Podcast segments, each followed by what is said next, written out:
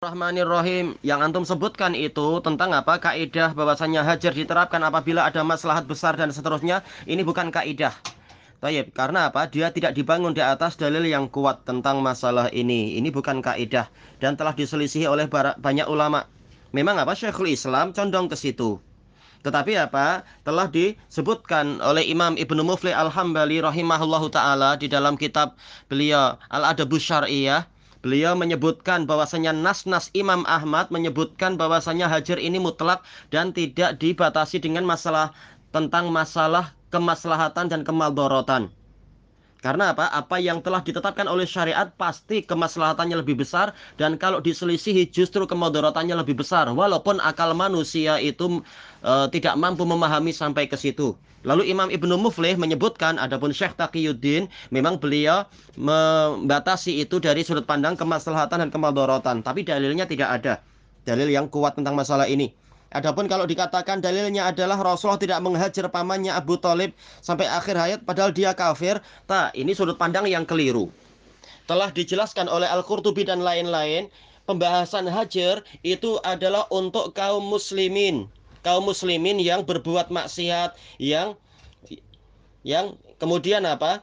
Yang kemudian menampakkan kemaksiatan dengan sengaja maka boleh dia dihajar seperti yang dilakukan oleh Rasulullah terhadap uh, Ka'ab bin Malik, Murarah ibn Rabi dan Hilal bin Umayyah radhiyallahu anhum ajmain. Padahal mereka jasanya sangat besar. Ini untuk kaum muslimin. Juga sebagaimana terkait dengan hadis Abdullah bin Mughaffal ini untuk muslimin. Makanya Rasulullah walaupun beliau menghajar orang para sahabat tadi, beliau tidak menghajar orang-orang kafir. Tayyib. Bukan kita mengatakan sama sekali hajar bukan untuk orang kafir, tapi tak. Tapi apa maksudnya adalah rata-rata dalil yang ada untuk orang kafir ini lain. Sebenarnya untuk apa sih hajar itu dilakukan? Anda telah menulis buku tentang itu, ada lebih dari 15 hikmah dari hajar.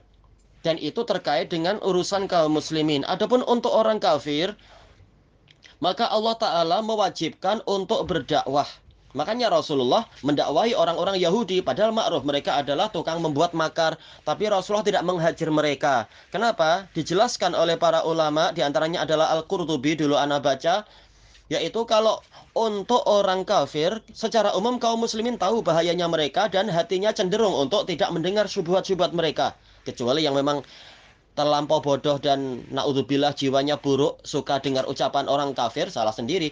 Tapi secara umum orang muslim memang apa hatinya sudah lari dari orang kafir. Maka tidak dikhawatirkan bermasalah apabila dia niaga sekitar jual beli dengan orang kafir atau untuk mendakwahi. Ada dalil-dalil khusus. Wala tujadilu ahlal kitabi illa billati hiya ahsan. Ud'u ila rabbika sabilil ila sabili rabbika bil hikmati wal mau'idil hasanati wajadilhum billati hiya ahsan dan dalil banyak sekali untuk mendakwai orang kafir. Jadi bukan untuk dihajar. Sementara hajar ini terkait dengan apa? Orang yang sudah dinasihati beberapa kali, sudah tegak hujah, tahu-tahu dia masih membangkang, ah, memang ini dihajar. Jangan dikatakan kalau dia dihajar, gimana dia akan tahu kebenaran? Tak, Anda tak paham kalau seperti itu. Orang dihajar ini setelah melewati beberapa tahapan sudah dinasehati berulang-ulang sudah tahu kebenaran tapi dia memang lebih taat pada hawa nafsunya ah, baru dihajar ini untuk orang-orang yang dia masih muslim tetapi subuhat-subuhat yang bercokol di hatinya menyebabkan dia memilih untuk tidak taat setelah tegak hujah. Maka kalau tidak dihajar, dikhawatirkan nanti dia meracuni kita atau meracuni anak istri kita atau meracuni teman-teman kita. Ah, dengan itulah disyariatkan hajar. Dan juga di antara hikmahnya sebagaimana dalam asar Yusuf bin Asbat yaitu agar mereka orang yang berbuat orang yang berbuat bid'ah itu tidak bertambah dosa.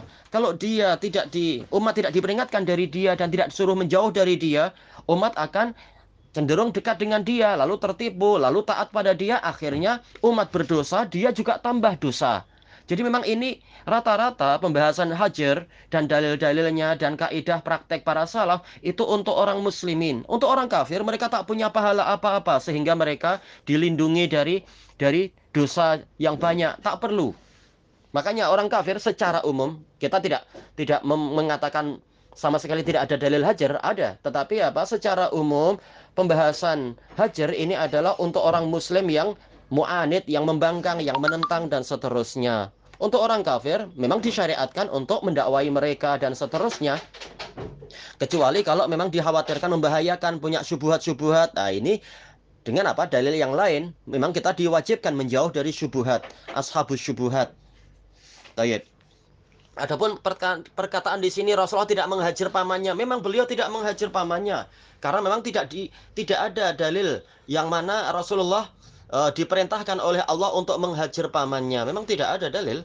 Sementara dalam Quran dan dalam hadis ada dalil-dalil yang memerintahkan untuk menghajar orang-orang muslim yang condong pada hawa nafsu, yang suka membuat takwil dan seterusnya itu, yang suka berpaling dari peringatan dan sebagainya.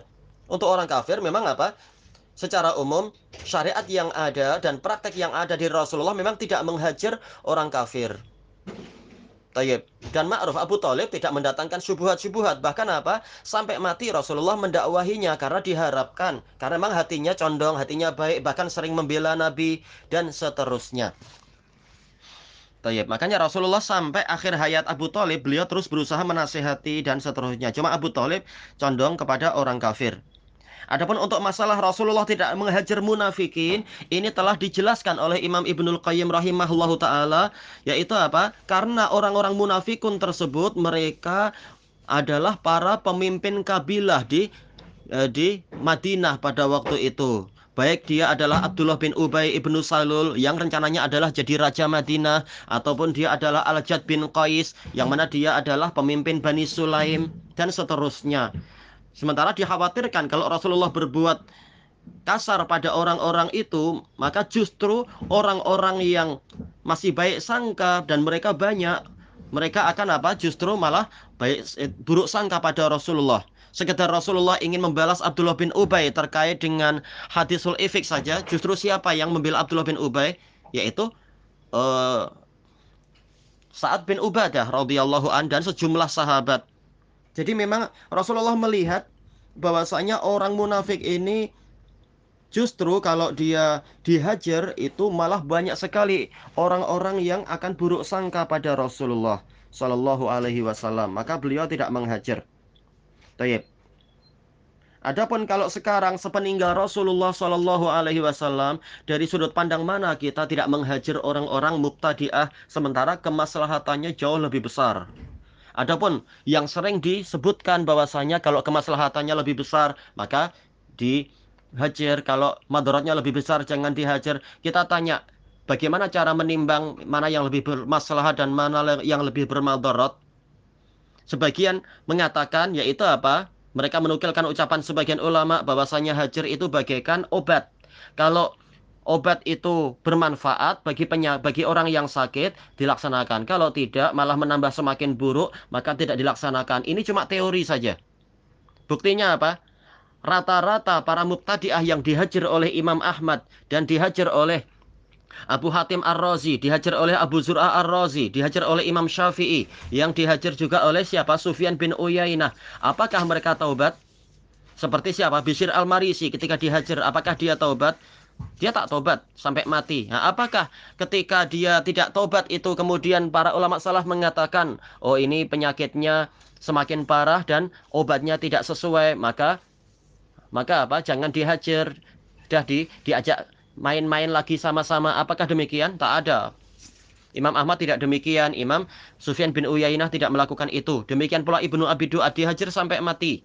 Kecuali karena apa? Dia adalah bagian dari pemerintah, dia memanggil ya, didatangi untuk berdebat dan seterusnya. Demikian pula Bishir Al-Marisi yang dihajar dan malah semakin parah. Para salaf tidak mengatakan, oh semakin parah berarti jangan dihajar, berarti sudah biarkan dia ceramah, biarkan dia bergaul dengan kita. Tak demikian, dihajar sampai mati, bahkan ibunya pun meminta agar apa? Anaknya ini dihukum saja dan seterusnya.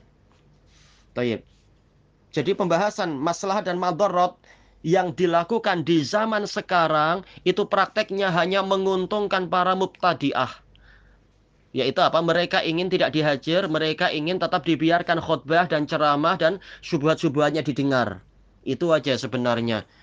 Dan kemaslahatan yang diharapkan kalau kita tidak menghajar, kita tidak mendapatkan itu. Kalau kita tidak menghajar dia, memangnya dia tobat? Enggak juga.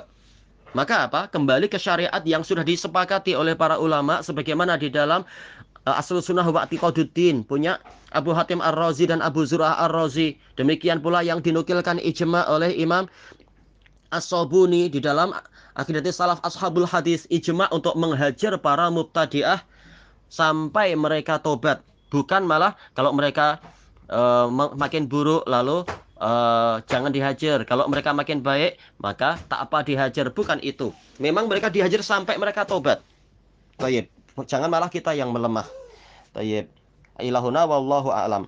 Adapun kalau pertanyaan apakah itu juga diterapkan oleh Syekh Muhammad bin Izam? Iya betul, karena memang dia apa condong kepada Hizbul Jadid.